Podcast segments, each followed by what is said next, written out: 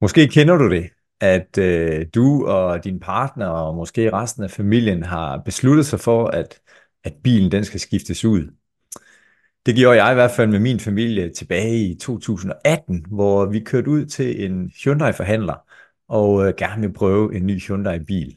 Og øh, i ekspeditionen eller i salgslokalet, så bliver vi mødt af dagens gæst. En ung gut her, som er ambitiøs, som øh, var i gang med at tage de første skridt øh, omkring det her spændende emne at sælge. Og øh, vi fik selvfølgelig lov at komme ud og køre i en bil, og øh, det fungerede rigtig, rigtig fint. En helt ny Hyundai i20. Og så på et tidspunkt, så er der en, en bil, der blinker rigtig meget af os på den her prøvetur. Øh, og så, så holder vi selvfølgelig ind og siger, er I godt klar over, at der kommer flammer ud fra venstre baghjul? Øh, nej, det var vi ikke, og vi ringede straks tilbage til dagens gæst her og sagde, hvad, hvad sker der? Øh, vi er lidt bekymrede. Og han sagde, at vi lister bare tilbage. Øh, og det var sådan set et af mine, øh, ikke allerførste møder, men, men øh, en af de seneste møder her inden for de seneste 6-8 år med dagens gæst. Fordi han var nemlig den uheldige, eller heldige, det ved jeg ikke, men øh, mand, der var ansat til at give os en køretur. Så et rigtig stort velkommen til dig, Christian Stengel Reismer. Tidligere bilmand, nu et helt andet sted. Ja. Ja. kan du huske ja, oplevelsen? Det. Ja, jeg kan godt huske det. Jeg kan godt huske, hvad I havde lavet. I havde glemt at uh, lægge håndbremsen. Ah, var det der, vi var? Øh, ja, det var det. Det er simpelthen fordi, at på nogle af de her Hyundai's, der øh, tror man godt, at man har, læg, øh, man har lagt Ja. den, fået lagt håndbremsen helt, men, øh, men den skal lige have sådan et ekstra nyk. Ah, det er fedt. Jamen, så fik vi det, og vi havde, det er i hvert fald noget, at, at vi kigger tilbage på, min kone og jeg, sådan med et stort smil. Nej, okay, kan du huske dengang? Ja, det kan jeg godt. Men nu, Christian, nu er du et helt andet sted. Øh, tillykke med fødselsdagen i går. Tusind tak. Ja, jeg blev 24. Jeg havde en rigtig god dag, så det var dejligt. godt. Ja. Og øh, nu her til daglig, så er du partner i konsulenthuset rejsmart.dk. Ja, Jeg vil også gerne knytte nogle ord på og sige, jamen for mig, så er du et ordentligt menneske. Et ordentligt menneske, der har talent for at sælge, har en høj arbejdsmoral, engageret, ambitiøs, og så det her med, med webdesign og me aktiviteter eller post og, og salg, det er noget, der optager dig i dagligdagen. Er det rigtigt? Ja, det, er- det er korrekt. Det er også noget, jeg laver for de, øh, for de kunder, vi har. Øh, Jeg er ikke kun øh, sælger, Nej. øh, som jeg ellers godt kan lide at blive kaldt, men, øh, men jeg er også, hvad kan man sige, marketingmand, både på, på online basis, altså øh, på Facebook og Instagram, men, men også ude i pressen faktisk, øh, i, øh, på Berlingske og Politikken og, og andre, øh, også i tv og sådan lidt. Dem har jeg også lidt fat i nogle gange. Spændende. Kan du ikke, kan Ja. du ikke sætte nogle flere ord på, hvad er det, I laver i, i rejsmart.dk, som du er partner i sammen med din far? Jo, jamen det vi laver, det er, at øh, vi laver salg, presse, øh, marketing, rådgivning, øh, og så alt det her online. Vi, det vi egentlig prøver, det er, at vi prøver at skabe sådan et helt salgskontor øh, for, øh, for de her øh, kunder, vi har, og det er danske forlag, øh, som udgiver bøger jo. Øh, Mm og der prøver vi simpelthen at være et eksternt salgskontor, så de føler, at de har fået en, en ekstra medarbejder, der kan alt det her, som en medarbejder jo ofte lærer, eller, eller sådan, det kan godt være, der står et eller andet i kontrakten, de skal, men de laver jo ofte noget udover. så det er det, vi prøver at lave. Øh, vi prøver at skabe sådan et helt salgskontor, sådan, så vi når dem hele vejen rundt. Både med at komme ud og ringe på dørklokken hos alle dem, der skal købe bøger, men også med øh, at jeg promoverer dem online, som sagt, og i diverse medier. Ja. Okay, spændende.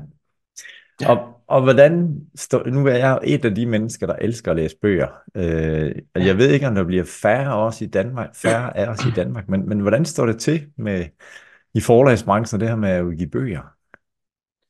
Jamen, øh, men det er sjovt, at du, at du nævner det, øh, fordi da min far han startede for, hvad er det, 35 år siden i bogbranchen, Ja, der sagde de også, at øh, jamen, bøger de er på vej ud, og det bliver ikke til noget, og nu kommer der DVD'er og kassetter og alt det, der tager over. mm. Og det har man sagt lige siden.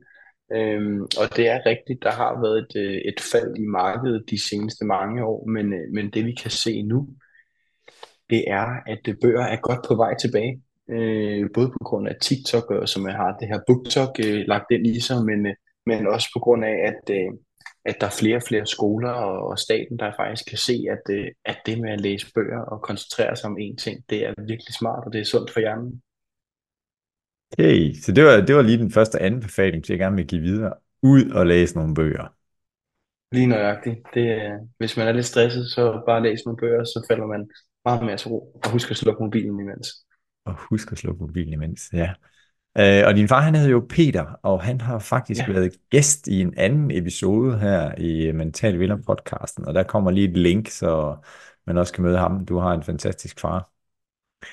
Så ja, så det er det, som, som dagen øh, går med, eller i hvert fald arbejdstiden går med. Hvad er du ellers Ja, optaget af i dagligdagen, hvis du holder, har tid til at holde fri?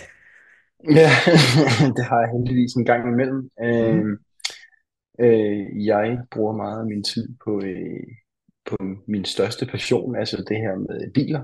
Øh, som Ja, vi lige nåede at snakke lidt om, inden vi, vi tændte, ja, hvad hedder det, men, øh, men, men biler, det er, det er min store passion, og jeg er så heldig, at øh, i øh, april 2023, der fik jeg købt mig øh, min allerførste veteranbil, som forhåbentlig skal være den første af mange, ja. øh, som jeg går og pusser i, og går og ja, bare nyder at se på og køre i, og have det sjovt øh, med. Og der bliver du nødt til Øh, at dele med os. Hvad er det for en veteranbil? Hvilket mærke? Årgang? Øh, jamen, det er en øh, Chevrolet Corvette fra øh, 1969. Yes. Øh, ja, så den er på alder med min mor. Samme årgang. Ja, ej, fedt. øh, ja, den er jeg super glad for. Den øh, står i næsten øh, original stand. Det eneste, der er lavet om, det er, at jeg ved, lakken blev ændret en gang i USA. Men, øh, men ellers så er den fuldstændig, som den skal være. Og, og nogen vil jo sidde og tænke, hvilken farve er den? Så det tænker jeg i hvert fald. Hvilken farve? Jamen, den er sådan en slags racing red. Øh, har sådan en lækker Ferrari-rød, som de fleste måske vil kalde den. Ja. Øh, ja. Og er det en øh, cabriolet, eller er det, hvad hedder sådan noget, hardtop? Jeg ved ikke, hvad det hedder. Ja, øh, det er en Targa, så den har faktisk sådan et, øh, den har et, det er jo ikke metal, den er lavet af, den er lavet Nej, af glasfiber, men den har et glasfibertag, øh, som man kan, øh, som man kan tage af, og så øh, har jeg sådan nogle poser, der ligger i dens bagagerum, som jeg kan smide dem ned i tagene her, og så lægge dem, øh, lægge dem om bag i, når jeg kører. ej, det var fedt. Ja, så øh, det er mega fedt. Ja. Og hvad, altså til daglig, du bor på Nørrebro i København. Ja, ja, det gør jeg. Hvor Øh, har du så bilen hen, spørger jeg bare.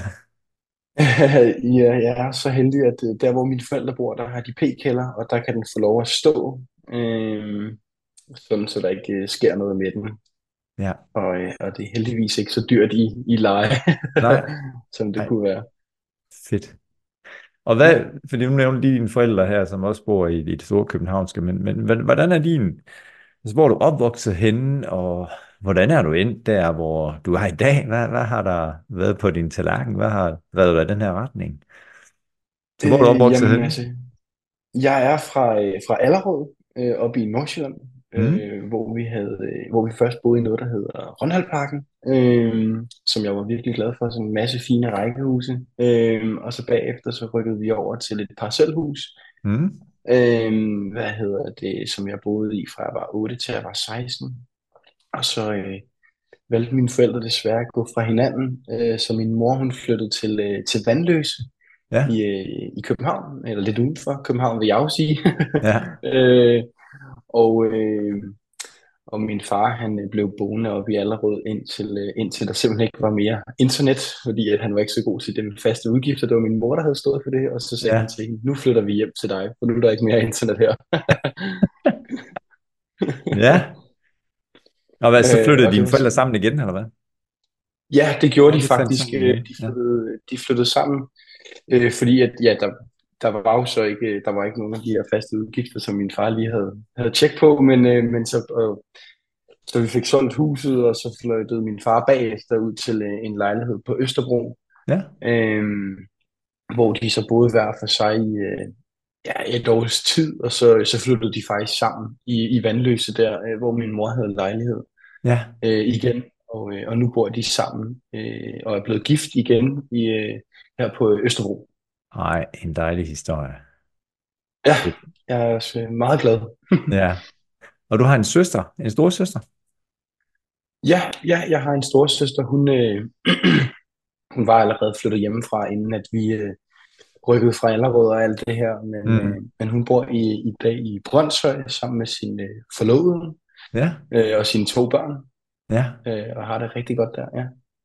det er dejligt. Mm. Mm. Og hvad så her, en ting er jo opvæksten, så er der også noget, der hedder uddannelse, og, og hvilken vej øh, skal jeg vælge? Det er jo i hvert fald at, øh, noget, når man er sen teenager, måske også i starten af 20'erne, øh, jeg ved da ikke lige, hvad jeg skal, eller hvad. Hvordan har det været for dig? Øhm, jeg har altid vidst, hvad jeg skulle. Øh, Mm. Siden jeg øh, gik i anden klasse, har det været min drøm at blive øh, bilsælger, fordi jeg altid har elsket biler. Ja, Øhm, min mor, sjovt nok ikke min far, men min mor tog mig tit rundt på parkeringspladser, hvis der var nogle fede biler, og viste mig dem. Hun vidste ikke ret meget om bilerne, men hun kunne læse, hvad der stod på mærket, og så sagde hun, det er den. Og sådan. noget. ja, men, øh, men det var det, der fik egentlig øjnene op for, et, for biler øh, for mig selv. Ja. Øh, og gjorde, at jeg fik en kæmpe interesse for det, så jeg altid vidst, at jeg skulle være bilsælger. Øh, som jeg også allerede har prøvet, øh, som du nævnte lige i starten. ja, øh, hvad hedder det? øh, Ja, og der sagde jeg så til min øh, uddannelsesvejleder, da jeg var de her 14 år, øh, da hun spurgte, Christian, hvad vil du egentlig i fremtiden? Så sagde jeg, jeg skal bare være bilsælger. Og så Ja. sagde hun, hvilken uddannelse vil du ind på? Det ved jeg ikke. Jeg er ligeglad. Jeg skal bare være bilsælger. ja, Øh, jeg var ikke lige, øh, jeg var ikke lige verdensmester i folkeskolen. øh, så, øh, så hun tænkte bare, hun spurgte, hvor jeg havde søgt henne, og jeg, havde, jeg var sådan, skal man søge? Øh, Ja. øh, så, øh, så hun sagde til mig, fint, vil du hvad, give mig øh, ikke ret lang tid, så, øh, så fandt hun noget til mig, og så røg jeg på øh, Handelsgymnasiet i Lyngby. Øh, Ja. Eller jeg fik sådan tre valgmuligheder, om jeg ville gå ind i København, eller op i Hillerød, eller i Lyngby. Og fordi Ja. mine forældre stod i den her situation, hvor de ikke helt vidste, hvor lang tid de ville bo i Allerød, og om de ville flytte ind til København, og de skulle skille sig det her, så valgte vi den, der var lige i midten, Lyngby. Så, Ja. så uanset hvor det vi flyttede hen, så ville der være sådan cirka lige langt derovre. ja. Så det her med biler, det, det fylder stadigvæk, men du har også arbejdet inden, øh, at du blev partner af Rejsmer.dk, øh, har du arbejdet mm. med biler. Sådan eksklusive Ja. biler, er det rigtigt? Øh, jo, det, det, det er der jo nogen, der vil mene. Det synes jeg selv. Øh, jeg har været så heldig at få lov at arbejde med et af mine yndlingsmærker, altså Alfa Romeo. Øh, Ja. Jeg arbejder noget op i øh, noget, der hedder Giallo Biler, øh, hvor jeg fik lov til at køre nogle sindssygt fede Alfa Romeo, og de havde også Jeep og Fiat og Toyota, som var sådan de måske lidt mere normale mærker. Ja. Øh, men, øh, men i hvert fald sådan eksklusivt, synes jeg, at de havde det her øh, Ja. Alfa Romeo. Ja. Så det var, det, var, det var vanvittigt fedt. Det var mit første job, lige da jeg, fik, øh, da jeg blev 18 år og fik kørekort. Øh, Ja, Det fik jeg på sådan en uge, så, øh, så jeg fik først, eller jeg blev først 18, så fik jeg kørekort lige bagefter, og så fik jeg, øh, så fik jeg simpelthen det her job som øh, fik du et job. ja, bilsælger. Ja. Ja, ja. Sådan. Men så nu her, nu, øh, nu står den på rejsmer.dk, og, og din Ja. far og dig, fordi vi var jo sammen for to, halvanden, et år siden, fordi at din far og dig har fået en rigtig, rigtig god idé, med det her med, at vi skal have spredt det gode budskab ud, øh, wellness for hjernen, i form af at læse flere bøger. Ja. Og nu startede jeg med at sige, at du har høj arbejdsmoral, du er engageret og ambitiøs, og- du siger også, jamen fra barns ben af, tidligt i hvert fald, har jeg vidst, at jeg vil være bilforhandler. Og vi snakker Ja. om inden det her med i hvert fald at, at selv bestemme. Ja. Og, og kan du ikke fordi, øh, fortælle mig lidt om jeres tanker med wellness for hjernen, som I i hvert fald midlertidigt har lagt på hylden, fordi I har så meget at lave nu her i, i Rejs.dk. Men jeg blev i hvert fald grebet af det, dengang I præsenterede mig for det. Jo, jamen altså det wellness for hjernen egentlig handler om, det er, øh, vi prøvede simpelthen at skabe et budskab om, at man skulle læse mere, fordi at det mest afstressende, afstressende medie i verden, det er simpelthen altså fysisk boglæsning. Altså du sidder med en rigtig bog, ikke på en iPad, ikke på en skærm, ikke på noget som helst, at du har den i hånden. Ja, Øh, og, altså, og du lægger mobilen væk, og du egentlig bare sidder og læser, det er det, der får dig til at blive rolig, øh, og det får dig til at blive mere afslappet i hverdagen, også hvis man er meget stresset, så gå ind og læs en bog. Det er jeg sikker på, at der er mange mennesker ude i verden, der kan give mig ret i, øh, og du også kan, Bjarne, for jeg ved, mm. jeg læser meget. Det gør jeg. Ja, men, men det, det er en af de mest afstressede medier, og det vi så fandt ud af, fordi at jeg har haft en, øh, en barndom med, øh, med lidt, øh, hvad kan man sige, psykiske udfordringer både med min storsøster og også lidt for mig selv, så, så mm. tænkte vi, okay, vi slår to fluer med et, et smæk og gør noget godt for en masse mennesker. Både de mennesker, der vil købe bøger og, og læse, men øh, også de hjem, øh, eller børn, der er på øh, nogle forskellige øh, hvad hedder det, hjem, der vil vi simpelthen donere penge til dem, øh, fordi at de skal også vide, at det, et, det er godt at læse, men, men de skal også vide, at der er nogen, der simpelthen holder øje med dem, og at vi rigtig gerne vil være der til at hjælpe. Mm. Øh, ja, og det er de her julemærkehjem, jeg snakker om, ja. øh, som vi simpelthen kontaktede. Ja. Øh, og de synes, det var så fed en idé, det vi havde lavet, at de ville, de ville meget gerne lave sådan en aftale med os. Øh, Mm. At øh, i form af, at vi, ja selvfølgelig ville de gerne have, at vi donerede nogle penge. ja. men, øh, men også, at, øh, at de lavede sådan en aftale med os, at vi godt måtte bruge det her med, at vi sponserede julemærke hjem, når vi, vi gjorde noget for de her børn. Ja. Vores reklamer og på en hjemmeside og sådan noget der. Ja.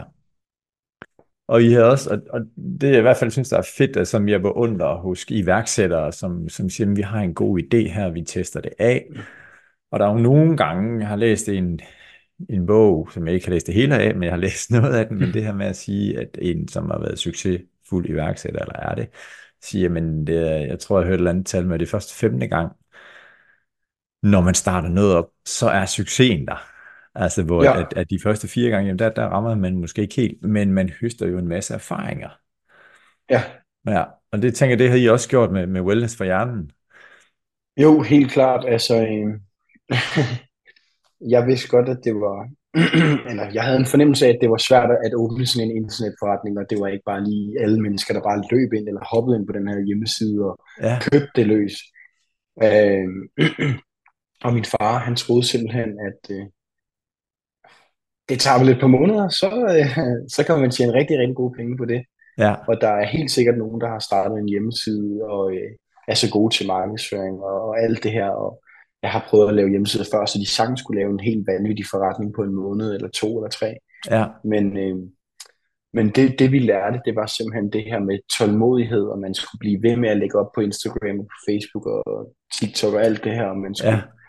blive ved med at prøve at, at finde ud af, at øh, ja, lave alt det her content og, og gøre opmærksom på sig selv. Altså det var noget af det vigtigste. Det var simpelthen øh, at gøre opmærksom på sig selv og blive ved at fortsætte at hænge i, også selvom at, øh, at man følte, at det ikke hjalp, eller det tog lang tid og sådan noget her. Det var noget af det, ja. jeg lærte, som, øh, som var, eller hvad kan man sige, hårdest. Øh, øh, især fordi jeg jo har fuldtidsjob ved siden af, altså ikke ja. fordi det skal være en undskyldning, men, men, altså, men at man skulle huske på, at at hver, hver evig eneste dag, så skulle der helst være noget nyt, og øh, der skulle være noget godt, og det skulle være lækkert og sådan noget her. Så øh, det brugte ja. vi rigtig meget tid på, og det, og det lærte mig en masse forskellige ting. Ja.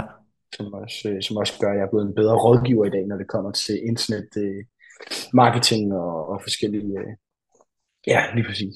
Ja, det tænker jeg, at, at, at det kan have givet en masse. Ja. Og nu, vi, ja. er, vi optager her slutningen af januar, og, øh, og jeg har lagt mærke til på LinkedIn, mm at øh, jamen, der er der i hvert fald nogen, som jeg er connected med, hvor jeg kan se, okay, du kører massivt på med, med opslag dagligt, eller måske fire opslag om ugen, netop ja. for at, at synliggøre dit brand, eller gøre dit brand stærkere, og få folk øh, til at huske på dig, hvis det er. Øhm, og det, det kan jeg da også se hos andre, og også lidt hos mig selv, fordi jeg er jo også et sted som selvstændig, siger, jeg vil godt gøre opmærksom på mig selv. Og det er hårdt arbejde, altså jeg er virkelig imponeret over de øh, mennesker, nu har jeg Shenna, som også har været med i en podcast her, som også er virkelig god til at lave de her posts, og jeg snakker faktisk med en tidligere på ugen, hvor jeg siger, jamen, jeg, jeg er god til det. Men hun siger også ligesom dig, at det kræver bare noget vedholdenhed og noget tålmodighed, øh, ja. for at være synlig. Mm. Ja. Jamen, helt enig, helt enig. Ja. Hvad så i forhold til at sælge? Øh, fordi nu siger du, Ja, at jeg er jo meget mere end det, men, men du har jo været øh, solgt telefonabonnementer, er det ikke rigtigt? Jo, jo, jeg har været øh, hos øh, Telmo og, øh, og sælge mobilabonnementer, Mm. som var en, en kæmpe oplevelse for mig, og, øh, og var også det, der gjorde, at, at jeg måske er blevet så god til det, som jeg er i dag.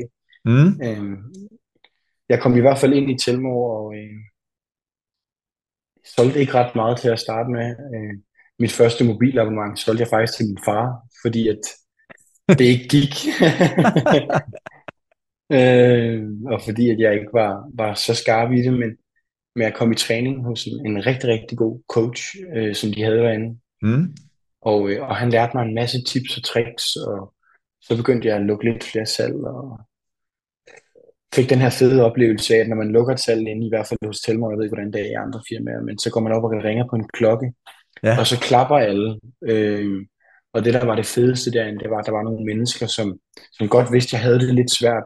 Og selvom de solgte uendelig meget øh, derinde, så, øh, så hver gang jeg bare kom op og trykkede på den en gang, den her klokke, så gik de fuldstændig amok øh, og, og råbte og skreg og kom over og gav mig krammer og var sådan, nej, hvor er det stærkt og sådan noget der. Og det, Ja. var, det var noget af det, der også gjorde, at jeg simpelthen lærte at sælge og lærte at hænge i også. Øh, hvad hedder det? Fordi det er heller ikke bare noget, man lærer på en dag. Det, det, nogle er måske heldige og kan, er gode til det sådan i forvejen, men, men jeg var ikke så god til det, så jeg kæmpede mig godt igennem det, og Mm. så var jeg så heldig, at jeg til sidst øh, på noget, der hedder krydssalg, altså hvor man ringer op til folk, der allerede er øh, kunder i Telmor, og sælger til deres koner eller kærester, børn, whatever. Øh, Ja. det, det blev jeg faktisk den bedste på derinde. Okay. Øh, og på den, der solgte klart flest abonnementer. Øh, og det var sådan, at jeg solgte så mange abonnementer, at de andre, de forstod det ikke. Altså, de forstod slet ikke, hvordan jeg kunne. Dem, der havde været der i mange år, sådan, de var sådan, hvordan er det, du gør? Øh, altså, det var næsten mig, der, der havde været der i et halvt år, syv måneder, der skulle lære dem, hvordan man gjorde, selvom de havde arbejdet der i to eller tre år.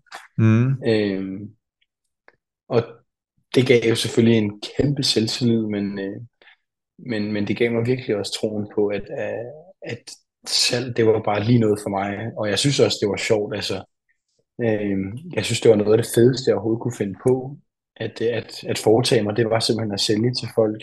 Ja. Ikke for at presse noget ned over hovedet på folk, fordi det er noget af det vigtigste for mig selv, det er, at folk ikke skal føle, at de har købt noget, de ikke ønsker, men, men, men simpelthen det her med at ringe op og så fortælle, hvor jeg kommer fra, og at jeg har det her produkt til dem, og så egentlig folk siger, ej, det er sjovt, det har vi lige tænkt på. Det er stadig ved at snakke om i går til aftensmaden. Det vil vi gerne have. Eller sådan noget i den stil. Det er da god timing, hvis du øh, formår at Ja. gøre det igen og igen og igen. Ja, det har jeg gjort øh, en, ja, 10 gange, men det Ja. er også på en lang periode på et år. Ja. Nu, nu er tidspunktet kommet, hvis du, kære lytter, der er med øh, til den her podcast episode i dag, at, at øh, lyt godt efter, fordi nu deler Christian helt sikkert lige øh, hemmeligheden bag den her evne til at sælge uden at virke sælgende. Det er i hvert fald det, jeg tolker. Og inden du lige får lov at sætte ord på det, så har din far jo fortalt, at øh, da du begyndte at, at husere som sælger i, i Rejsmer.dk, så sagde han, Ja. Ja, så kommer ham med den unge knægt, min håbefulde søn, ind ad døren og har nogle bøger med, hvor jeg tænker, at ah, hvis vi får afsat så mange der, så er det godt. Og så har du bare afsat mange, mange flere, end, end både din far og din mor egentlig øh, havde oplevet, at de var i stand til at kunne gøre. Øh, så det er jo også en, en blåstempling og et skulderklap til dig. Ja, Så, øh, så kan du ikke lige, hvad, hvad, er, hvad er rigtig vigtigt, øh, eller hvad har gjort dig så succesfuld som en ikke sælgende sælger? Nej, sådan kan jeg ikke sige at kalde det, men... Øh, Jamen, jeg tror, det, det, som jeg prøver at gøre allermest, når jeg, når jeg sælger, øh, det er at lade det gå over og blive en, en samtale mere, end det er at blive et salg. Altså, jeg fortæller meget om de produkter, jeg er ude at sælge. Øh, lige nu har jeg omkring 100 bøger eller sådan noget med ud at sælge til, til boghandlere, som jeg bruger meget tid på. mm, Og øh, det, som jeg gør, det er at memorere alle tekster om bøgerne. Jeg skal sige, jeg har ikke læst dem alle sammen. Det er heller ikke alle, der er færdiglavet af de her bøger, men jeg læser sådan kort, hvad de, hvad de handler om. Man kan sige bagsideteksten, mm, og så fortæller jeg det. Og det, øh, det prøver jeg at gøre til en samtale, og prøver at gøre det til en, hvad kan man sige, oplevelse for, for dem, jeg sælger til. Det skal ikke være sådan, også da jeg var i Telmor, der prøvede jeg at lave lidt, øh, lidt skæg ud af det, altså prøve at ringe op og så starte med at spørge folk, om de, øh, om de var nede på løbebåndet i fitness, eller, eller hvad de lavede lige nu, ja. for ligesom at starte med en indledning, de måske det havde de ikke lige regnet med. De tænkte sikkert, åh, oh, det er en telefonsælger, når jeg tager den lige for at være sikker på, at det ikke er et eller andet. Øhm, og så når der så ringede en telefonsælger, som så var mig, og jeg sagde, Jamen, jeg håber ikke, at du, jeg fanger dig på løbebåndet i Fitness World, eller, eller hvordan. Øh, og de så sådan stoppede lidt op og begyndte at grine lidt af det, og synes, det var, det var da egentlig noget underligt noget at sige. Ja. Hvad hedder det? Så jeg prøver virkelig at gøre det til en samtale for folk, at de skal føle sig velkommen, og de skal føle, at de godt, øh, at de, de kan lide mig, men jeg også kan lide dem. Øh, det er selvfølgelig altid heldigt, når, når det ikke er noget, man, man måske skal spille, men det er det sjældent, synes jeg. Mm. Øhm, men, men det her med at få folk til at føle sig hjemme og føle, at de er godt tilpas og føle, at de også bliver hørt. Altså når de siger nej, så siger jeg også, det er fair nok. Der skal jeg ikke prakkes på. Hvis de siger nej, så skal jeg da ikke sidde og, og sige til dem, at øh, det er da den dummeste beslutning, de, kunne, øh, de kunne overhovedet kunne tage, fordi de ved også, hvad, hvad de vil have, og hvis de ikke vil have det, jeg har, så er det, så er det også helt fair. Mm. Det skal man slet aldrig, aldrig slås med. Man må selvfølgelig gerne prøve at sige, øh, lave det her trick, der hedder go for no, øh, som er et salgstrik, hvor at, øh, at jeg prøver at, øh, at sælge mere til dem. For eksempel ude i dagligdagen er der måske nogen, der har, hvis de har været på McDonald's drive-in, at du siger, øh, jeg vil gerne have en, en Whopper, og så siger folk, jamen, skal det være de her McDonald's medarbejdere, skal det være en menu? Jamen, det må du gerne. Skal det være en stor menu? Jamen, det må du også gerne. Skal du have noget derudover? Altså, de bliver ved, fordi du siger ja, og så stopper de først, når du siger nej. Mm. Så det, det, det her go for no trick, det er bare at blive ved med at spørge, indtil det er kunden, der siger nej. Så de også føler, at de har styringen, men så de også føler, okay, jeg har fået alt, hvad jeg gerne vil have, og det er bare en god oplevelse. Mm. Og nu nævner du Go for No, og, og til de af jer, der er der med mm. salg, eller måske er nysgerrige, så er der jo faktisk en hjemmeside, der hedder gofano.com. Er det rigtigt? Jo, øh, der er en hjemmeside, der hedder gofano.com, og jeg ved, der er en masse YouTube-videoer af folk, der måske kan forklare det lidt bedre end mig, men, men, men, øh, men nogle rigtig, rigtig dygtige mennesker, der forklarer simpelthen, hvad det her Go for No er. Øh, så det synes jeg, hvis det er noget, man gerne vil lære, så skal man bare hoppe ind på YouTube, søge for Go for No øh, salgsmetode, eller på engelsk sales method, mm. og så... Øh, og så skal der nok komme hundredvis af videoer, som skal forklare dig, hvordan det er, og hvor godt det virker. Øhm, det man der... også kan... Øh, det man, ja, undskyld. Bare kom. Nå, ja, undskyld. Øh, det, hvad hedder det? En af de ting, som egentlig er ret tankevækkende ved Go for No, det er det her med at, øh, at fortsætte. Øh, og, og simpelthen gå efter den her fejl. Der er nogen, der siger, at, øh, at øh, babyer, når de skal lære at gå, så, øh, så fejler de 120 gange, hvor de falder.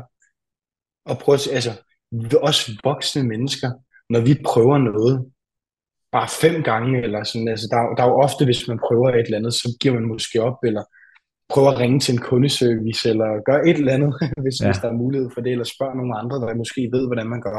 Ja.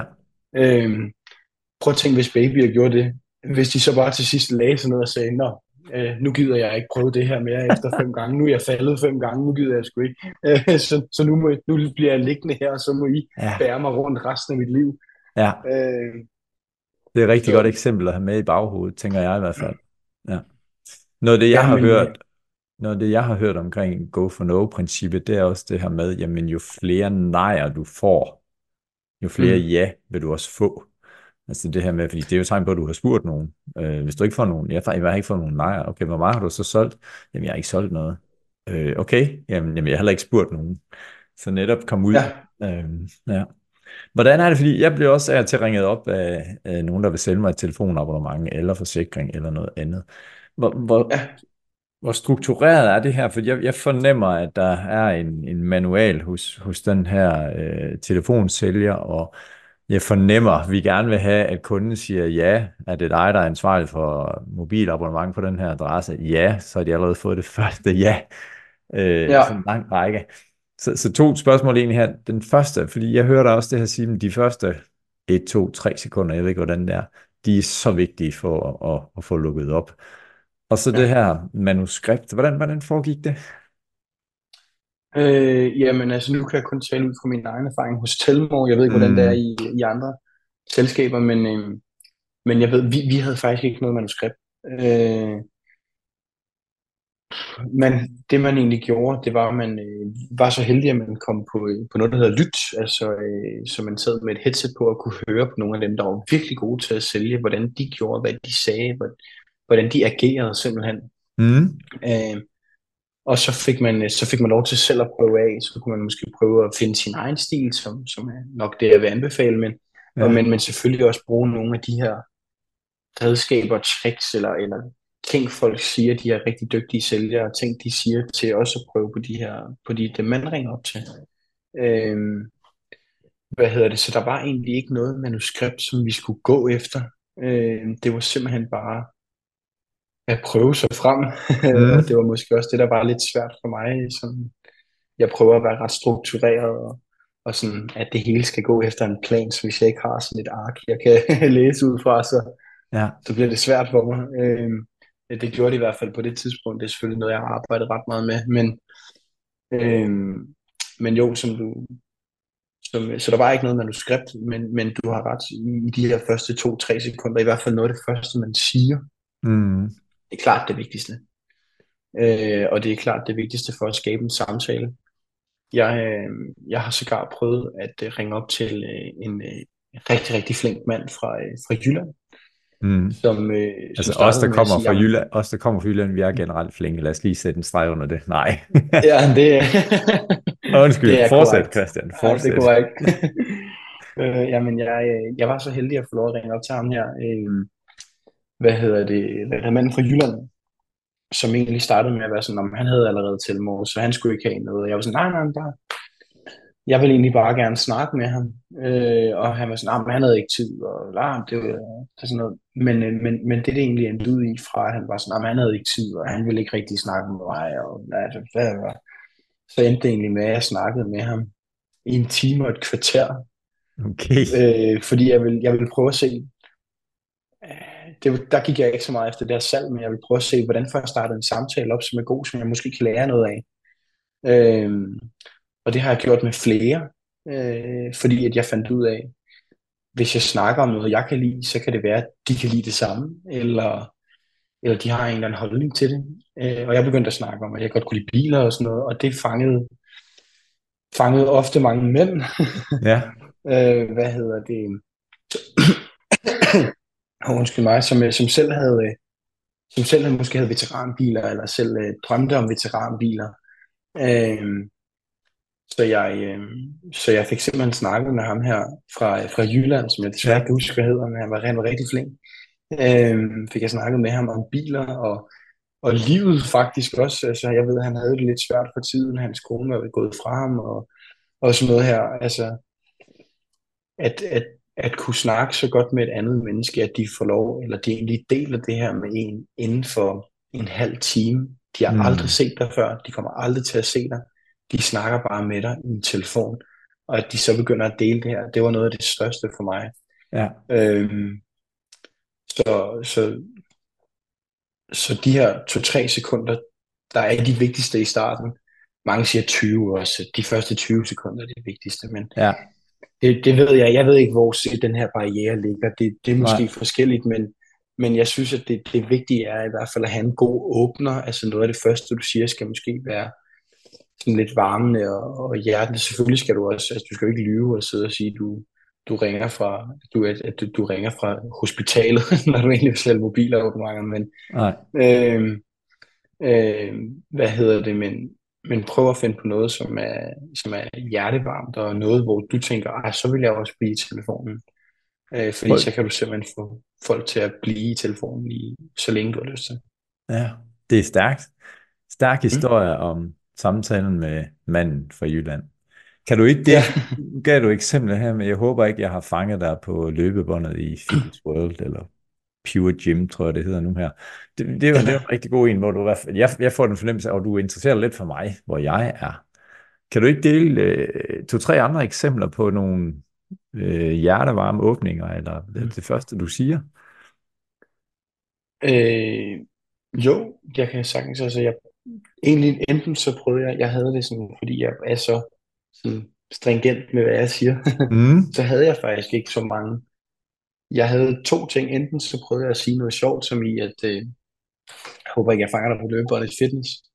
Øh, jeg vil også sige til jer, der prøver den, man skal sådan lige komme over det. Det er første Ja. gang, man siger det. Det er sådan, der kan det godt være, at det ikke lyder så smart.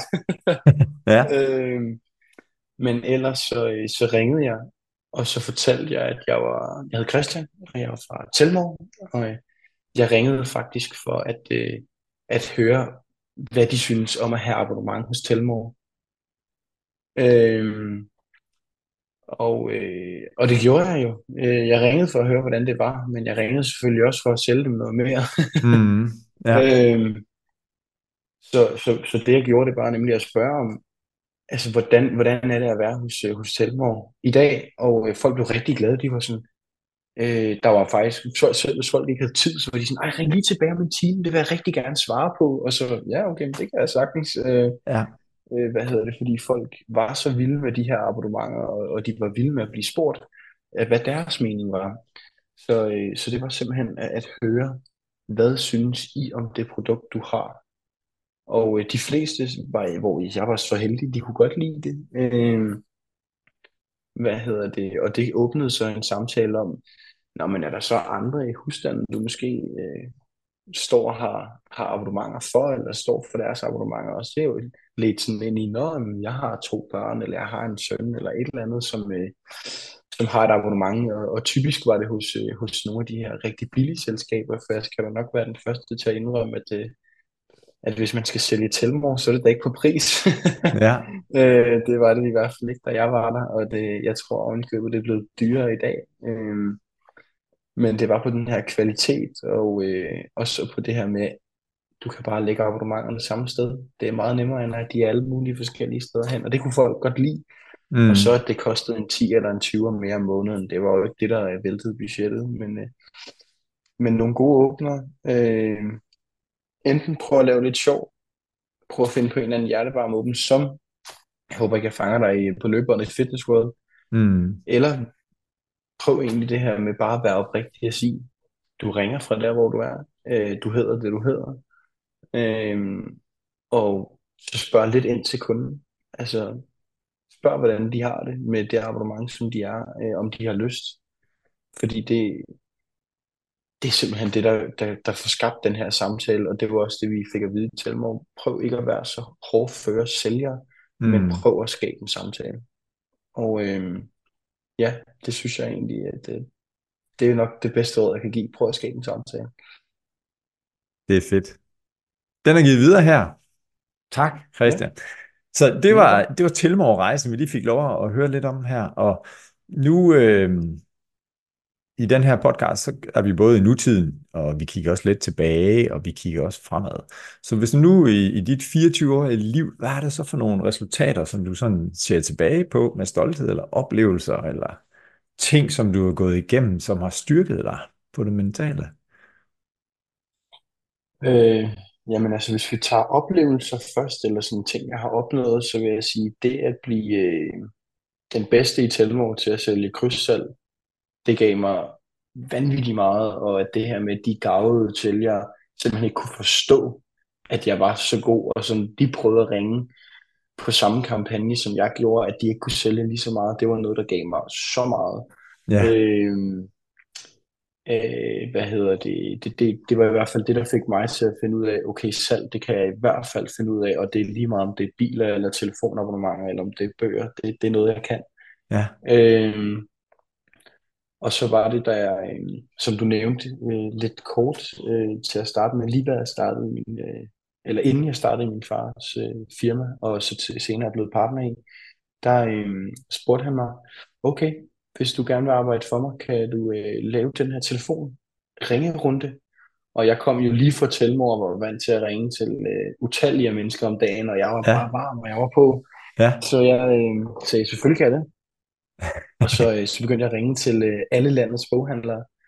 Og da jeg var færdig, så fortalte jeg ham, at jeg havde solgt øh, 5.000 af, af den her bog, og, øh, som er sådan en lille mandelgavebog, Ja. der kommer hvert år. Og øh, han sagde 5.000. Nå. øh, jeg solgte, øh, siger han, er det ikke meget normalt? Så siger han, nej, sidste år solgte jeg 2500. og det er sådan, det han, øh, det er sådan det leje, han har ligget på i mange år, det er de her 2500 bøger. Ja. Og jeg gik så ind, og så solgte jeg dobbelt så meget, og jeg ved, at den bog på, også i, i gamle dage, hvor der måske blev købt flere bøger, der, øh, der har den aldrig solgt så meget, som det jeg gjorde år. Stærkt. Sådan. Øhm, Så var, ja. du ansat, så var du ansat. ja, så fik jeg, så kunne jeg i hvert fald godt se, at der, er- der er nok noget her, som, øh, Ja. som jeg kan bruge. Ja. Øhm, Mm. hvad hedder det? Og så, øh, ja, at jeg kunne få lov at øh, få den her bil, som jeg har drømt om i mange år. Øhm, det er også en, en kæmpe sejr for mig, og det er noget, der fryder mig i hverdagen, at øh, bare det at stå og kigge på den. Øh, nu står den ikke lige der, hvor jeg bor, så jeg skal gå to kilometer for at kigge på den, men, øh, men Ja. det gør jeg gerne. Ja. øh, hvad hedder det? øhm, Øh, og jeg tror, hvis jeg kigger tilbage på en af de største ting for mig, øh, sådan rent resultatsmæssigt, det var... Øh... Nej, der er faktisk to, Mm. og jeg vil, jeg vil gemme den bedste til sidst, synes jeg selv, men Ja. øh, det største resultat øh, salgsmæssigt, det var en gang, det var da alle de stadig eksisterede, så, Mm. mm. så ringede jeg til dem, og der er det igen det her med at være, man skal huske at være udholdende. Jeg ringede til deres øh, indkøber, bogindkøber, øh, sådan chef bogindkøber, 38 gange på 14 dage. Øh, Yes. Ja, og øh, det var sådan, at man ringer til en reception, som stiller en videre. Og det var sådan, at til sidst, når jeg ringede og sagde, at jeg hed Christian Reismar, og jeg skulle have fat i øh, den her indkøber, så vidste de jo godt, hvem jeg var. Så det var næsten sådan, der til sidst, da jeg ringede at jeg hed Christian Reismar, så var de sådan, at vi ser noget Fordi jeg havde ringet så mange gange. Ja. Øhm, men det gav pote. Øh, Jeg fik, øh, jeg fik endelig fat på hende, efter alle de her mange opkald, og hun sagde, hun havde ikke brug for noget lige nu, men hun kunne godt se min øh, vedholdenhed, og hun kunne godt se, at jeg havde nogle gode produkter, så hvis de skulle, øh, hvis de skulle bruge nogle bøger på et tidspunkt, så var det mig, hun ville tage fat i. Og det kan man jo øh, tro på eller lade være, men det der skete halvanden måned senere, det var, at øh, alle de ringede til og sagde, at vi skal bruge en, øh, vi skal simpelthen have fat i nogle bøger til, øh, til efteråret 2023. Mm. Øhm, og vi lavede så et tilbud til dem, og så fordi at jeg havde holdt så meget ved og så øh, prøvet at få fat i hende her til indkøberen, så solgte vi for 2 millioner kroner i bøger. Hold da op. Øh, ja, Ja. Øh, det var det er nok noget af det fedeste, jeg har prøvet. Ja. og, og- det er klart det største salg, jeg nogensinde har lavet. Om det har været biler, eller om det har været bøger, eller telefonabonnementer, så Ja. er det for 2 millioner kroner bøger. Ja. Øhm, og så den sidste succes, jeg kan nævne, som er sådan lige på stående fod i hvert fald, som er den største for mig, det var, da jeg kom til min far og sagde, jeg vil rigtig gerne arbejde sammen med dig, at han sagde, det skal vi nok finde ud af. Og det er så det, vi gør stadig her i dag. Ja. Fedt. Det er stærkt, Så Christian. øhm, ja, det er nok de største resultater. Mm. Øhm, Og hvis vi så, ja, nu går vi lige op i helikopterperspektiv, fordi, Ja, som vi startede om indledningsvis, jamen det der med karrierevej, og hvad skal jeg lave, og hvad drømmer jeg om, at at det er meget forskelligt, hvor der netop er nogen, øh, jeg skal være politimand, når man er i børnehaven, jeg skal være professionel fodboldspiller, whatever, jeg skal være influencer, Mm. eller TikTok-mester. Øhm, hvis der nu sidder nogen af vores lyttere, som tænker, ej, jeg vil gerne have det der drive, eller du sagde, du skal være udholdende, og ringede 38 gange på 14 dage. Hvis du nu skulle give tre gode tips til dem, der gerne vil være mere startende, mere udholdende, mere målrettet, hvad, hvad vil du så sige? Hvad vil du give dem af gode råd? Øh, for det første, så vil jeg sige, at øh, alle drømme er lige gode. Uanset om du drømmer om at blive verdens bedste fodboldspiller, eller om du drømmer om at blive netto-medarbejder og sidde i kassen resten af dit liv. Alle Mm. drømme er fuldstændig lige gode. Det vigtigste, man kan kigge på ved en drøm, og man må aldrig hakke ned på drømmen, for det første. Det er det vigtigste. Man må aldrig hakke ned på en drøm, men det Mm. vigtigste det er at kigge på planen. Hvis din plan er at blive, eller hvis din drøm er at blive verdens bedste fodboldspiller, men du vil træne en gang om ugen, og du vil leve af sandkage resten af dit liv, så... Øh, Men det er et skjult sponsorat, vi har her, eller hvad? ja, det ved jeg ikke. Det var det første, der kom op. ja, det er så, så, godt. øh, så, så tror jeg ikke, du når det. Og så, øh, så kan man sige, man skal stadig ikke hakke ned med drømmen, men så kan man sige til den her, der drømmer om at blive verdens bedste fodboldspiller, måske skal du træne noget mere, og så spise noget mindre sandkage og prøve noget andet mad. Ja, øh, så øh, hold styr på din plan. Det er det vigtigste. Øh, hvis du gerne vil være, øh, hvis du gerne vil være bilsælger, hvad ved jeg, find ud af, hvilke biler du gerne vil sælge. Øh, hvor vil du gerne hen? Der er en masse fede bilforhandlere derude, øh, som er cool at være i, og der er nogle fede leasingselskaber, der er alt det her, som har mange forskellige biler. Der er selvfølgelig også nogen, der sælger et mærke ad gangen, men, men find ud af, hvor du gerne vil være. Øh, og så simpelthen for at holde ved, gå og tænk på det hele tiden. Lav den her plan, hvis du, øh, hvis du sidder derude lige nu og gerne vil det, øh, og måske ikke har en uddannelse inden for salg, så find ud af, okay, hvor kan jeg tage den her uddannelse? Nå, men det kan jeg her. Hvad gør jeg så bagefter? Nå, men det, som jeg gør med det samme allerede nu, det kunne være, at man kan gå ud og lægge nogle, lægge nogle øh, hvad hedder det, æg i kurven hos de forskellige øh, bilforhandlere, at man siger, jeg er i gang med at tage den her uddannelse, jeg er færdig om et år eller et halvt år, et eller andet, øh, alt afhængig hvor langt du er, og så, øh, og så sige, jeg vil rigtig gerne være herinde hos jer, hvordan er mulighederne for det, og så bare lægge, lægge en lille billet ind, så det er dig, der er, øh, så det er dig, der er øverst i deres, øh, i deres hoved, og er dig, hvor de tænker, okay, det er alligevel vildt nok, at han, han eller hun kommer så tidligt ud og spørger, og gerne vil så meget. mm. Øhm, så, øh, så læg en god plan, og øh, husk at følge den. Det er det vigtigste. Også øh, gå efter den her plan. ja, Og så øh, uanset hvor svært livet bliver, for livet er hårdt, uanset hvor hårdt eller hvor svært livet det er, så må du, øh, så må du, så skal du i hvert fald altid huske på din plan, og du skal altid huske på, at, at livet det bliver bedre. Det gør det på et tidspunkt. Hvis du er i et hul, så kommer man op igen. Man skal bare kravle. Øh, og på et tidspunkt, så er du på en sky, og så er det bare hele verden kører for dig. fantastiske gode råd. Så her drømmen. Alle drømmer er gode. Læg en plan for drømmen. Så Ja. læg nogle æg i kurven. Så nogle frø. Ja, Og følg planen. Mm. lige præcis. Det er stærkt. Og det her med at, at være nede i et hul, og man synes, hele verden er imod en, eller det er svært at møde modgang. For det, det har du jo også haft inde, i, inde på livet hos dig, i Ja. form af at tabe nogle venner, og også nogle, øh, din søster, som har kæmpet med det psykiske. Vil du dele med, med lytterne her, hvad, hvad er der for nogle ting? Som, for jeg tænker, det har også været med til at gøre dig til den mentale vinder, som du er i dag. Øh, ja, det vil jeg meget gerne dele. Øh, og jeg skal lige sige til jer, der måske tænker over det, jeg har spurgt min søster, om jeg må fortælle om hendes oplevelser og historier, og det må jeg gerne. Øh, Det er så godt. hvad hedder det? Det var sådan, at da jeg var en lille dreng, tre år gammel, der havde jeg øh, to bedste venner, som var en del ældre end mig. De passede mig og min storesøster hver evig eneste dag. De var også søskende.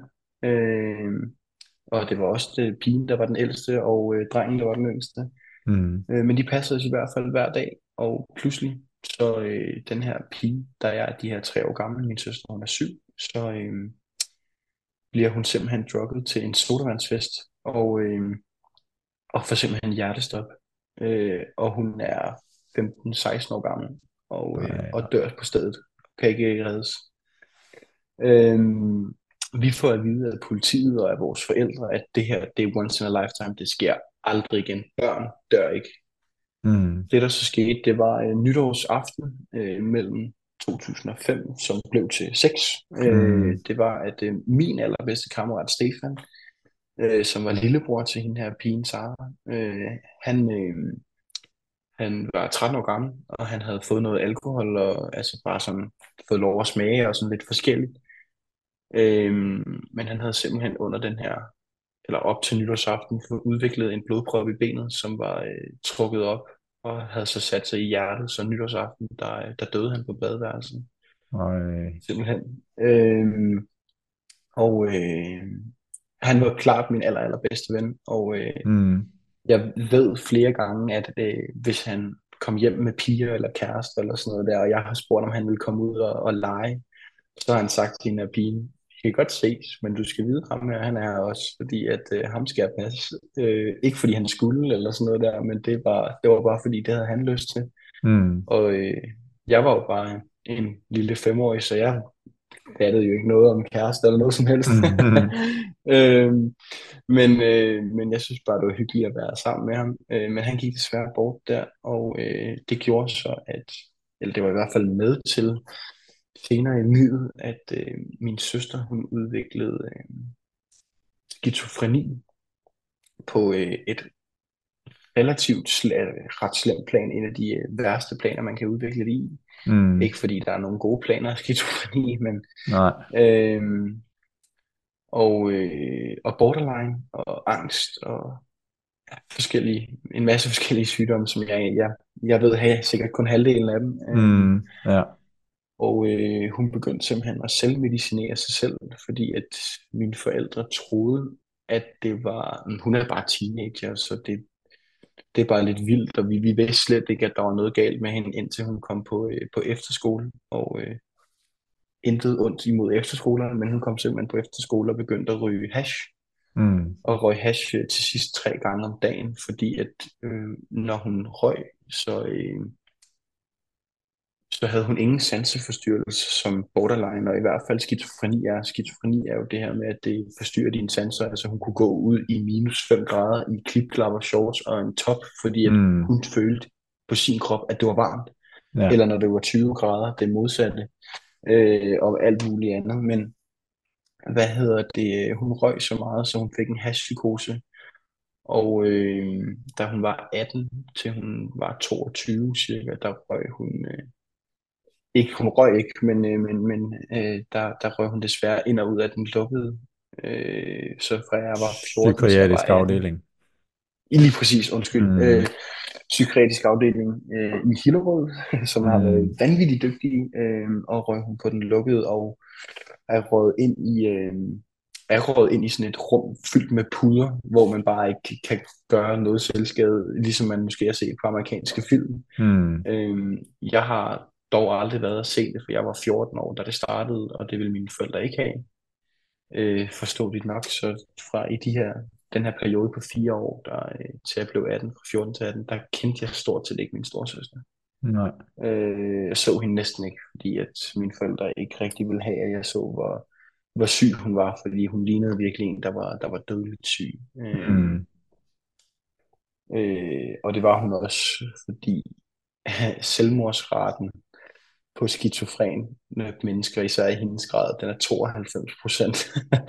Ja. øh, som jo er helt sindssygt højt, men jeg kan fortælle til de jer, der måske sidder derude og er lidt bekymrede.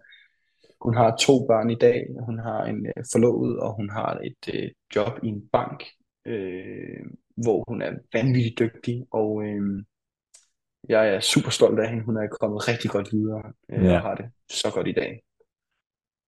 Og der er vi mennesker jo fantastiske til både at, og ikke kan udtrykke, men, men nu er der snart øh, Oscar-uddeling her i, i løbet af Mm. de næste måneder, hvor, hvor man siger, hold da op en flot præstation, som den her skuespiller har leveret. Og det kan jo både være, når man siger, Ja. at man har gjort det virkelig flot, øh, eller hvis man har gjort det virkelig dårligt, så, så vi kan jo sige, og det kan godt lyde lidt provokerende for nogen, men det er jo en vanvittig flot præstation at kunne køre sig selv så langt ned eller ud, øh, Mm. eller køre sig selv op igen. Øh, hvor jeg har også Ja. haft det tæt inde på livet med, med nogle nære, som også har været på psykiatrisk skadestue eller lukket afdeling, der hvor man ikke selv kan bestemme, hvornår man kommer ud. Og så se, hvordan Ja. vi er i stand til at komme tilbage. Så det er jo et kæmpe stort skulderklap til Marlene, at hun har, har fundet en, en rigtig god plads, en god hylde i, på livets vej her. Så det er jo stærkt. Men det må også have påvirket dig, og ikke mindst dine. Øh, Hvad, hvad, det her normal teenageadfærd? Nej, det er det nok ikke. Og hvad gør vi lige? Altså, hvordan er du kommet Ja. styrket igennem det? Øh, jamen altså, jeg kom igennem det ved, at øh, mine forældre, de var, de var selvfølgelig, de var virkelig støttende. Altså, der var selvfølgelig perioder, når min søster var rigtig, rigtig syg, så øh, kan man godt sige, at jeg blev lagt lidt til side, men, Mm. men det er jo klart, øh, når ens søster er så syg, men, men hvad hedder det, men derudover har de været virkelig gode til at, at, at huske mig og, og være der for mig altid. Øh, desværre som pårørende udviklede jeg selv øh, stress, øh, angst og skizofreni. Øh, ikke stress øh, og angst og skizofreni, men, men stress, angst og skizofreni. Altså det vil sige, at hvis jeg kommer ud i pressede situationer, som jeg tror kan ske for alle mennesker, Mm. så, øh, så så jeg ting og hørte ting som en skizofren, øh, og så fik jeg angstanfald. Øh, og er heldigvis også kommet godt videre for det, men, men det her, det der var vigtigt for mig, øh, og har været vigtigt for mig hele mit liv, det var at have, at min familie var, havde det godt, og de var sammenknyttet, og det er også derfor, jeg har, har haft, siden jeg var lille, den her drøm om at, øh, at have en bilforhandler, hvor at, øh, min far skulle være topsælger, og min mor skulle lave regnskaber og også sælge, for hun er en benhård sælger, og øh, Mm. jeg skulle være direktør, og min søster, hun skulle sidde i receptionen og pusse biler og gøre alt muligt fedt. Ja. Øhm, og ligesom at sådan, så havde jeg min familie sammen. Øh, hvad hedder det? det? Det er nok desværre en drøm, der aldrig går i opfyldelse, men, men, øh, men jeg holder fast i den til, øh, ja, til, det, til den dag, jeg ikke kan mere i hvert fald. Mm. Ja. Og det, og det er jo stærkt og bundningsværdigt, og man siger, at altså, familie, det kan noget, og der er bare nogle stærke bånd, og når du så har været et sted øh, og oplevet, hvor min farmor er sammen, min farmor er ikke sammen, min søster er også, og hvad nu med hende, og så der var jeg i dag, hvor I nu alle sammen er sammen, eller bor hver for sig, men, men din farmor på fundet sammen. Det tror jeg da også, at du er, gætter jeg bare med ud for siden, du er sådan en, der samler mennesker. Er det rigtigt? Ja, altså jeg, jeg prøver, jeg prøver i hvert fald så godt jeg kunne, øh, selv før jeg var helt lille, altså, altså så at holde fast på min familie og holde fast i, øh, i dem, jeg, jeg elsker. Mm. Øhm, for, fordi at det er for mig at holde fast i dem, jeg elsker, det er det, der gør, at jeg hver dag kan præstere så godt salgsmæssigt, og kan præstere så godt i hverdagen, og holde den her motivation og den her gejst. Ja. Jeg tror, øh, og det er sikkert lidt klichéagtigt at sige, øh, jeg tror, hvis jeg ikke havde haft den familie, jeg har, så var jeg aldrig, øh, og jeg havde oplevet de her ting, så var jeg aldrig kommet godt ud på den anden side. Øh, men, men, men det, at jeg har haft en familie, som har været så sammentømret, øh, Mm. det, det gør virkelig, at, at i dag, at vi alle har det godt, og at, øh, og at jeg i hvert fald har nået en masse af mine mål, øh, både på skolen og øh, det, jeg laver i dag, altså det, jeg brænder for, og, øh, og, og simpelthen altså, jeg er kommet så langt, som jeg selv synes, jeg er. Jeg, jeg er glad for, at jeg er glad for mit liv, og jeg er glad for, hvordan jeg har det, jeg er glad for at være 23 eller 24 år nu, øh, Ja. øh, og have, og have egen lejlighed på, på Nørrebro, hvor min søster kan komme og gå, som hun har lyst til, og have to biler, så jeg tit kører ud og henter min, øh, min storesøster og kører en tur og snakker med hende og så videre, og lige nu have en, øh, en, en helt fantastisk kæreste, der også holder mig godt solidt plantet i jorden, øh, Ja. så, det ikke, så det ikke bliver alt for højt flyvende det hele. Ja. Men dejligt at høre. Ja. Fedt. Christian, når vi nu om fem år skal lave en opfølgning på den her snak, vi har haft Ja. i dag, hvad, hvad har du, fordi nu du også fortæller, at der er jo rigtig mange succeser eller oplevelser og præstationer, kan jeg også kalde det, som, som du har lavet i dit, i dit liv indtil nu. Hvad, hvad ligger foran her? Hvad, hvad vil du gerne, hvad vil du kunne sige, jamen, øh, hvis vi tager samtalen igen om fem år? Hvad har du så opnået i de fem år, der er gået, altså fra 2024 til 2029? Hvad har du at drømme? Øhm, jeg tror noget af det, jeg har opnået, det er, at, øh, og det er måske, det er ikke den store sådan, hvad kan man sige, arbejdsmæssige drøm, men, øh, men sådan en personlig drøm, det er i hvert fald, at, øh, hvad hedder det, nu nævnte jeg lige, at jeg havde fået en kæreste, Ja. og jeg, jeg har en rigtig dejlig kæreste, men øh, at vi øh, forhåbentlig på det tidspunkt er blevet gift, eller noget i den stil, er på vej til det, det er, Ja. en, det er en stor drøm for mig. Mm. Øhm, eller er på vej til at få øh, et barn, eller noget sådan noget i den stil. Det, det glæder jeg mig Ja, til, kan jeg godt mærke. Øh, ja. og så øh, rent arbejdsmæssigt og præstationsmæssigt, så, øh, så glæder jeg mig til om fem år at kunne vende tilbage og, øh, og fortælle, at jeg, øh, at de drømme, jeg har lige nu, er gået i opfyldelse. Og en af de drømme, jeg har lige nu, det er faktisk at komme ud og holde en masse foredrag for øh, unge mennesker på skoler. Mm. Og, øh, og fortælle dem, at selvom livet kan være svært, som jeg selv har oplevet, så kan man sagtens komme videre, og man kan sagtens få et godt liv, selvom at det ser rigtig sort ud lige nu. Øh, hvad hedder det? Det glæder jeg mig til at fortælle, der går rigtig godt, og at jeg er en af de mest eftertragtede foredragsholdere i Danmark. Fantastisk. Og er det øh, Handelsskolen i Lyngby, der bliver en af de første? Det er det nok. Det var der, du Og, gik, er det øh, rigtigt? Det var der, jeg gik, og så Ja. øh, vil jeg meget gerne hen på min øh, anden folkeskole, øh, Lillerød, Ja, øh, som, øh, som ligger i Allerød, og øh, ja, og holde foredrag der. Det bliver nok øh, den første eller nummer to i hvert fald. nej, var det stærkt. Og hvad så bil nummer to, der holder i øh, ved siden af Corvetten? Hvad er det for en? Er, er du så skarp på det, hvad nummer to skal være? Jamen, øh, jeg har den allerede. Det er en, øh, det er en Seat Ibiza. En Seat Ibiza. Ja, Ja, fra øh, 20, øh, 2020 med en helt normal 1,0 liters motor med øh, Apple CarPlay og øh, fartpilot og aircondition og klima og alt det her, øh, som, øh, som jeg bruger som hverdagsbil. Øh, yes, skal okay. ud og sælge. Ja, Øh, men, øh, men når vi ses om fem år igen, så kan jeg fortælle dig, at jeg har min øh, aller, aller, aller største favoritbil, og det er en øh, Porsche 911 Targa, ja. som, øh, som jeg går efter. Ja. Fra 1900, jeg går ud fra, at den er fra 1900 et eller andet, eller hvad? Ja, den er fra 1980'erne, midt 80'erne. Ja. Ah, det er så godt.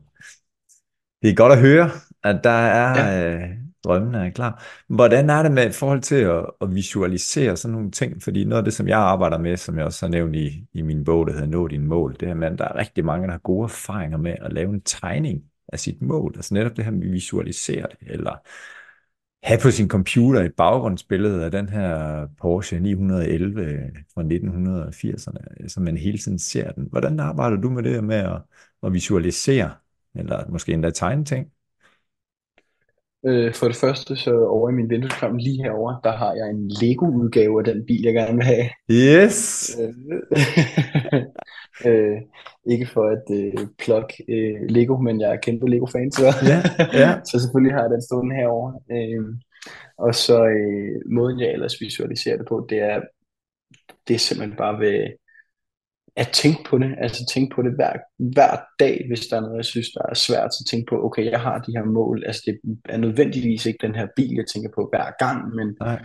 men, øh, men de mål og drømme, jeg har, okay, så skal vi bare fortsætte, vi skal bare knokle på, også selvom det kan blive svært. Øhm, og, øh, og så husk på, at man altid kan blive bedre, og man altid kan udvikle sig.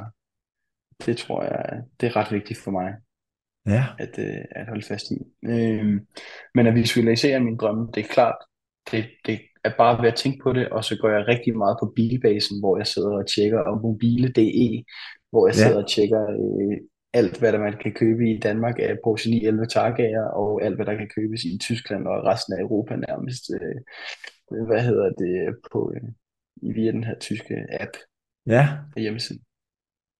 fedt. Mm. Altså, tiden den er fløjet afsted, Christian. Og dig, Ja, kære lytter, du er det er måske begyndt at tænke på, hvad, hvornår slutter den her podcast? Altså, vi er kommet langt, og, øh, og nogle gange så skal vi jo stoppe på toppen. Vi er i hvert fald ikke nede i et hul, fornemmer jeg. Nej. Og det er tæt på at være oppe på en sky. Jeg bliver i hvert fald helt motiveret, når jeg hører dig fortælle om, om hvor, hvor tydeligt de her drømme er manifesteret inde i dig med nogle indre repræsentationer, som det hedder med et fint ord, altså nogle indre billeder, og, og du også rent fysisk har over vindueskarmen den her Porsche 911. Øh, det synes jeg er inspirerende i hvert fald. Mm. Mm. Her til sidst, Christian, inden vi, vi sender, Mm. giver lytterne fri, øh, vi kan jo spørge, kære lytter, hvor er du? Lytter du til os, mens du er på løbebåndet, eller hvad sker der? Du læser i hvert fald ikke en god bog, det må man nemlig ikke, så skal man lægge sin telefon væk. Øh, ja, det er det. ja, Christian, et, et godt råd til dit ældre jeg. Jeg synes næsten, du har sagt det, men, men hvis vi sådan, har vi snakket fem år frem i tiden, hvis du skal gå længere hen, og nu er din, øh, din partner, din far jo, han er et andet sted, han er, har rundet de 50. Så hvis nu Mm. du skulle give et godt råd til dit ældre jeg, hvordan vil rådet lyde, og hvor gammel er du, hvor du tænker, det her råd, det er relevant at have med nu? Øh, Jeg tror, mit råd til mit ældre jeg, det skulle være at øh, altså husk at holde fast i drømmene. Øh, Mm. fordi jeg er helt sikker på, at selvom at man er nogle af de her kæmpe store kanoner, som øh, Elon Musk og Bill Gates og alle de her store, vanvittige rige mennesker, at der er stadig nogle drømme, der er stadig nogle ting, som de gerne vil opnå. Også selvom de har nået så langt og kan købe hele verden næsten. Mm. Ikke fordi Ja, det skal være så materialistisk, men, øhm, men det er at huske at holde fast i mine drømme og, og, og mål. Og, og det vigtigste, det er, når jeg har opnået et mål, så sæt et nyt mål og, og, finde på en ny ting. Jeg ved et, et mål for mig selv, inden jeg får, øh, inden jeg får børn, så skal jeg være, så skal jeg minimum have 1 million kroner på min konto, fordi at jeg gerne vil give mit barn det allerbedste liv, de overhovedet kan få, ja, øh, og de bedste muligheder. Øh, og det er bare noget, jeg har sagt til mig selv, siden jeg var lille. Det skal jeg bare sådan. Fedt. Mm. Ja. Når, når du så skal ud og holde de her foredrag, som jeg tænker, der er virkelig nogle unge mennesker, som skal glæde sig til. Og Ja. hvis nu du får lov til at give dem et godt råd, som Mm. hvis vi er på videregående uddannelse, eller måske i folkeskole her, men, men vi er 13 til, til 19-20 år, Mm. og vi kan også bare sige det, jeg plejer at stille som et spørgsmål, hvis du giver dit yngre jeg et godt råd. Men et, et, et godt råd til teenager, hvordan vil det så lyde? Det vil nok lyde, at øh, uanset hvad dine lærere siger, så kan du altid blive det, du gerne vil være. Uanset hvad dine lærere siger, så kan du altid blive det, du gerne vil være. Ja, Det er altså et godt sted. det. Er et godt sted at Ja, runde af. Og det kunne også være uanset hvad din partner siger, eller hvad din leder siger, eller hvad nogen andre siger. Ja. fantastisk. Christian, det har været en fornøjelse. Er der noget her til sidst, Det som du tænker, den bemærkning her vil jeg gerne lige dele med lytterne, som du har tænkt over, det skal vi da have med også i podcasten. Jeg tror, jeg vil sige, uh, sige tak til lytterne for at lytte til den her podcast og lytte til mig øh, og høre på, hvad jeg havde at sige. Hmm. Og så håber jeg, at det virkelig er noget, de kunne bruge og tage med videre. Og i den Det forbindelse, tror jeg det. det er så Mm. godt. Og i den forbindelse, kan jeg lytte, så vil jeg altså gerne have, at du øh, deler den her podcast, Christians historie og hans rejse hen imod at blive en mental vinder, som han ikke er færdig med, og han skal stadigvæk udvikle sig til at blive mentalt stærkere. Mm. Ja. Fedt. Christian, hvem kunne det være interessant, jeg inviterer ind i Mental Vinder Studiet til en snak omkring mental styrke? Øh, Ja, det er sjovt. Jeg tror næsten, det kunne være sjovt. Øh, Jeg ved ikke, hvor lang tid siden det er, at du snakkede med min far, men øh, det kunne være sjovt at høre, hvordan han, øh, en samtale med ham vil gå i dag, nu hvor han laver noget helt andet, end det han gjorde dengang. Ja, Peter Reismar. Det er Ja, noteret. Det kunne være interessant. ja, Fedt. det synes jeg. Ham må vi have fat i. Christian, endnu en gang tak. Og også tak til dig, kære lytter, fordi uden dig, lytter, jamen, så var den her podcast nok ikke eksisterende. Og vi gør det igen i næste uge. Ha' en helt fantastisk dag.